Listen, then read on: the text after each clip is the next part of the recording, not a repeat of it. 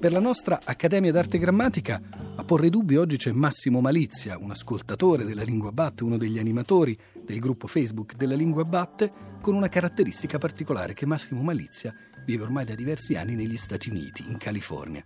A rispondere alle sue domande, ai suoi dubbi, c'è invece Cecilia Robustelli che insegna linguistica italiana all'Università di Modena e Reggio Emilia e collabora da tempo con l'Accademia della Crusca.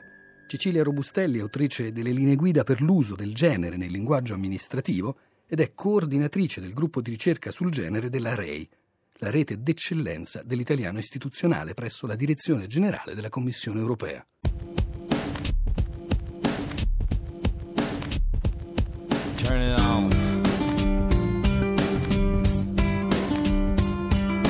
Buongiorno a tutti, mi chiamo Massimo Malizia e lavoro in un'azienda qua in Silicon Valley in California e avrei delle domande per la lingua batte. La mia prima domanda è questa, sento spesso usare l'espressione volano dell'economia nel senso di un fattore di accelerazione del ciclo economico.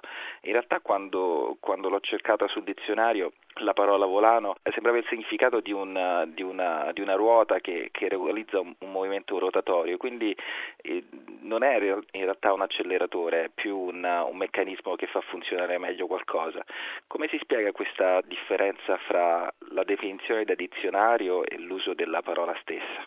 Dunque, se si va a esaminare il significato del termine volano in meccanica, si vede che il volano è uno strumento che serve anche ad accumulare energia e poi questa energia viene rilasciata ad alta potenza in un, in un brevissimo istante. Quindi il concetto di accelerazione potrebbe anche derivare dalla funzione che ha veramente questo strumento, però c'è anche la possibilità che eh, Volano, essendo la forma ormai disusata di volante, continui a conservare l'idea che sia uno strumento che può imprimere un movimento diverso a qualcosa. Quindi come se si girasse il volante, si cambiasse direzione all'economia, a qualche movimento economico e per questo se ne avesse un beneficio.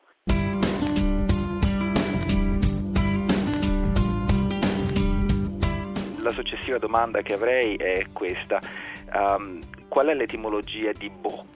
Che è un'espressione che pensavo fosse internazionale.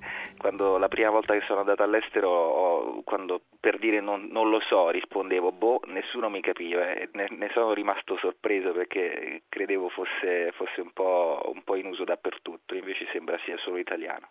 Allora, risposta diretta, ma poi dirò qualcosa in più. Eh.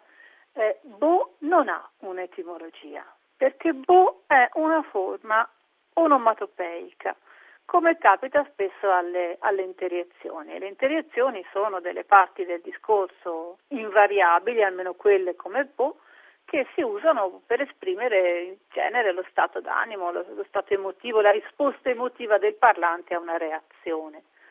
E eh, alcune di queste interiazioni, come appunto bo, sono interiazioni che si chiamano primarie, interiazioni che sostituiscono un'intera frase il parlante appunto risponde, ma vieni stasera a cena? Boh, avrebbe potuto dire, ma non lo so, eh, forse mi piacerebbe, qualsiasi frase, boh, la sostituisce. Allora, queste eh, interiezioni molto spesso sono onomatopeiche, cioè ehm, hanno lo stesso suono del significato che vorremmo riprodurre. Insomma, se uno dice eh, mi sono proprio annoiato, uff, eh, e noi trascriviamo questo uff con uffa, usiamo una parola che nel suo suono ricorda quello che eh, abbiamo detto.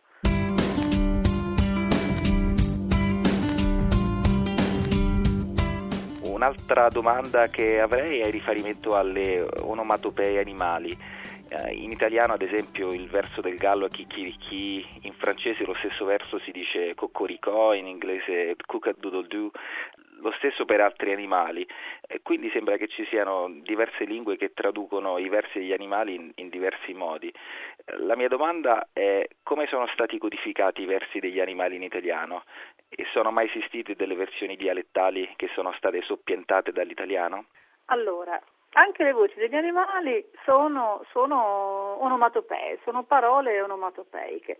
cioè sono delle parole che imitano eh, foneticamente eh, o l'oggetto o l'azione che è significata e sono parole che trascrivono questi suoni seguendo le regole eh, grafematiche, cioè le regole di scrittura delle singole lingue. Chicchirichì compare addirittura nella seconda edizione del vocabolario degli accademici della Crusca, che è del 1623. Certo, a volte si, si tenta, si è tentato, io prendo per esempio l'italiano e con successo, di eh, far entrare eh, nella lingua questo termine, questa parola onomatopeica, magari trasformandola, inserendola in un verbo con l'aggiunta di qualche suffisso adatto. Quindi da miau si ha eh, miagolare, poi non abbiamo chicchiriccare, però abbiamo abbaiare con, che ha un prefisso e un suffisso da bau.